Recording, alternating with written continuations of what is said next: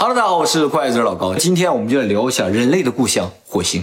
火星呢是目前人类最有可能移住的一颗行星，它也是离地球最近的一颗行星。它虽然叫火星呢，但是呢它上面很冷。那么火星也和地球一样绕着太阳转，但是啊它转速比地球慢很多，大概是地球速度的一半。地球转一圈是一年嘛，它转一圈是地球两年。哦，它转一圈是两年。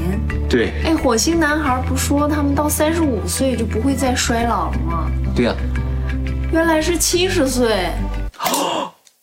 可真的。我们大概也他说这三十五年如果是火星年的话，那就相当于地球的七十年。对啊，我们七十岁其实也不会再衰老成什么样。那么火星既然绕着太阳转，它就有四季，嗯春夏秋冬。但是刚才说了嘛，它的一年相当于我们两年，所以它就第一年是春夏，第二年是秋冬。秋冬 但是它的夏天啊也没有很热，整个夏天最高的温度也就是二十七度，它的冬天啊零下一百三十度。那么从火星的地表结构来看，南北半球完全不一样，北半球特别的平坦。南半球全是坑，就感觉那些小行星都长了眼，就往南半球撞。那么火星上最高的山有多高呢？两万七千米。那么高，咱们地球上最高的珠穆朗玛峰八八四八，它两万七千米，三倍高，嗯，多可怕呀！蹬一下应该挺爽吧？你蹬一下得蹬好几个月吧，这不是好几个月了？而且要零下一百多度。蹬着蹬着就到了宇宙了。那么火星上的山为什么会这么高呢？有人推测啊，就是火星的山啊，可能是由岩浆堆积而成，而火星的重力又特别小。火星啊，它的大小是地球的直径的一半，所以它的表面积是地球表面积的四分之一，正好和地球上所有大陆加起来的面积差不多。那么火星上的大气啊也特别稀薄，只有地球上的百分之一不到。大气稀薄呢，就意味着它守不住热量。所以温差特别大，高度差七十五厘米，大概也就这么多吧。温度能差十四度，就说脚特别热，头还在下雪。一直以来，人们都怀疑火星上是有生命的。为什么呢？就是自从上个世纪七十年代开始，人们开始观测火星之后啊，就发现了很多证据证明火星上有可能有生命。最早呢，就是一九七一年的时候，水手号计划，水手九号，他就发到这个火星周围啊，就绕着火星在这转，拍了很多的照片，就看到火星表面上有很多痕迹啊，就像水流过的痕迹。于是呢，就怀疑火星上原先有河流。那么根据它这个痕迹的长度和宽度判断啊，这个水量有多大呢？大概是亚马逊河的一百倍它不是洪水啊，它这个星球什么都大是吗？啊、有点这种感觉，就是星球不大，上面东西都大。那食人鱼应该也超大的，那如果有的话，那应该小不了。所以他们人类应该也是巨人吧？哦，有可能啊，就是因为重力小嘛。啊、火星男孩说的吗？回来男孩说的有道理啊。那么既然有这么多水的话，就感觉有生命的机会就很大啊。那么第二次呢，是一九七六年的时候，叫维京号，又叫海盗号。这个飞船呢，就正式着陆于火星了。着陆到火星之后呢，它就伸出一个手臂来，抓了一把土，然后抓回来。走就掉了。没没没，那是抓娃娃，他是抓了把土啊，稳稳的抓回来之后呢，就向这个土里注入营养液，然后分析它的成分，想知道里边究竟有没有生命。结果呢，不仅没有发现生命，连有机物都没发现。那就在这个维京号上呢，拍摄了第一张人类在火星表面拍的照片。过了二十年之后呢，NASA 发出一个重大的消息，就是他们啊找到了一块从火星上掉到地球上的这个陨石。这个陨石里边啊，据说有这个微生物的化石。其实啊，到目前为止，NASA 总共收集到五十七块从火星来的陨石。它怎么来的，我是不知道啊。好，感觉火星还发射陨石呢啊。它这个五十七块的陨石里边有三块里边有微生物的化石。哦，这个几率好大啊！是啊，57块就这地球上你找五十七块砖，里边肯定没有那么多微生物要有。人在上面扔，就故意发射的是吧？那么得到这个消息之后，美国马上又振奋了，于是就立刻发射了火星探路者号。这个探路者号就在一九九七年的七月四号，美国独立日这一天登上了火星。你想，已经过了二十年，这个探路者号就非常高级了。它呢是由两部分组成的，一个就是着陆舱，这个着陆舱里跑出来一个小汽车，这个小汽车啊就是火星探测车，嗯，叫做旅居者号。哦，它还有单独的名字。哎，在此呢，我们也提一下，这个着陆舱着陆的地方呢，后来就被命名为叫做卡尔萨根纪念站。卡尔萨根还记得吗？小蓝点，啊，对，暗淡蓝点。这个着陆舱是分析大气的，它就伸出一根棍儿来，这棍儿上面就要测量温度的、测量大气成分的啊。火星大气啊，百分之九十五都是二氧化碳。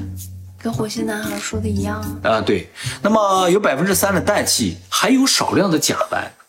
这个甲烷也是让生物学家和天文学家非常兴奋的地方。有甲烷，很有可能就有生物。甲烷这个东西啊，是不能够在空气里稳定存在的。它如果在空气中的成分很稳定的话，就说明不断的有地方喷射这个东西。地球上甲烷主要两个途径获得的，一个是火山喷发，一个呢就是微生物它自己分泌甲烷。那么火星上呢，目前没有发现活火山，就是在喷发了火山，只有可能是微生物分泌。那就有地方有生物，还有那个小的火星车嘛，那个车上面啊有一个 X 光的探测仪，它呢能够分析岩石的成分，它就到处跑，看见个石头就分析分析，它就分析了很多岩石，发现啊火星上很多都是叫安山岩，辽宁鞍山。啊，不不不，它这个鞍山是安第斯山脉的鞍山啊，安山岩啊是标准的火山岩，里边含有大量的石英。石英的形成呢，就需要火山活动和水的存在。嗯，这从一个侧面呢，也印证了火星上很有可能以前有大量的水。水。当然，除了安山岩之外，还有一些硕岩。硕岩呢，就是沉积岩。你听这个名字，沉积岩。啊。沉积岩是由冰河或者是水形成的。直到二零零五年的时候呢，这个欧洲航空航天局 ESA 呢就宣布说，他们发现火星的极地是有冰湖的。那就有水啊，对，但是呢是固体存在，嗯嗯，只要找到液体的水的话，那里边就很有可能有微生物。据此呢，科学家们就推测出火星以前的样子，在几十亿年前，火星呢应该是一个温暖的星球，上面有厚厚的大气，而且呢有海洋。那么不知道什么原因，这个大气呢消失了，然后呢海洋也就渐渐的蒸发掉了，就形成现在火星这个样子。是大洪水那一天吗？火星的水都到了地球啊！火星上的水到了地球啊！其实呢，现在啊，就单纯说蒸发的话，是无法解释火星上为什么没有水的，因为按照他们的推测，量太大，光靠蒸发蒸发不掉。他们就说，有可能这水就渗到地表下面去了。这一次的洞察者号就是为了看一下这火星下面是什么，它能打洞，它能往这个地下转一个针，就是看看里边成分是什么，有没有生命。那么，对于火星上大气为什么会消失这个事情呢？呃，科学家有一定的推测，他们觉得是被太阳风吹掉，常年的这个强烈的太阳风啊，吹在这个大气上，大气就被吹走了。那地球的大气为什么没被吹走呢？是因为地球和火星有一个非常不一样的地方。嗯，火星啊，没有磁极。没有吗？要么就是没有，要么就是两个极离得特别近。地球啊，就是太阳风吹过来的时候，两极就把它吸走了啊，所以大气就保住了。就说明突然有一天，火星的极它动了。原先有南北极，然后一个极跑到另一个极这儿来，它极就消失了，大气就保不住了。所以说，磁极移动是一件非常非常可怕的事情。现在地球的两磁极也在移动，幸好是成对移动。它如果是这样移动，那就完了。好，我们再回到我们探索火星的整个过程来看一下啊。人类探测火星，首先是发了水手九号，然后到这个火星去转，拍摄照片，研究它大气啊，研究它的地表。嗯，然后呢，又派了维京号着陆在火星上，又发了旅居者号，哎，小汽车上去跑。这一次呢，发了洞察者号落在上面，直接探测地底下了，是这样一个过程啊。如果这个宇宙里存在外星人，他们探测宇宙的过程是不是这样呢？如果他们发现了地球？他们首先会做的第一件事情是什么？飞碟。没错，他们一定会先发一个飞行器过来，绕着地球转一转，看一看。嗯。然后第二步才是发一个东西降落在地球上，然后第三步呢，就下来一些东西走出来了，到处去看。所以，我们目前看到的一些 UFO 外星人，很有可能并不是外星人本身的样子。而是他们发到地球的探测器的样子。是的，我们所谓的那些大眼睛、灰皮肤、像人一样的这些外星人，很有可能就是旅居者号。嗯，探测器。哎，但是这时候就有个问题了，我们发这个旅居者号长得像个小机器怪物一样啊，他发的为什么长得像人呢？我们人，他有没有可能其实？那么关于这个问题呢，我们以后专门做视频给大家讲解啊。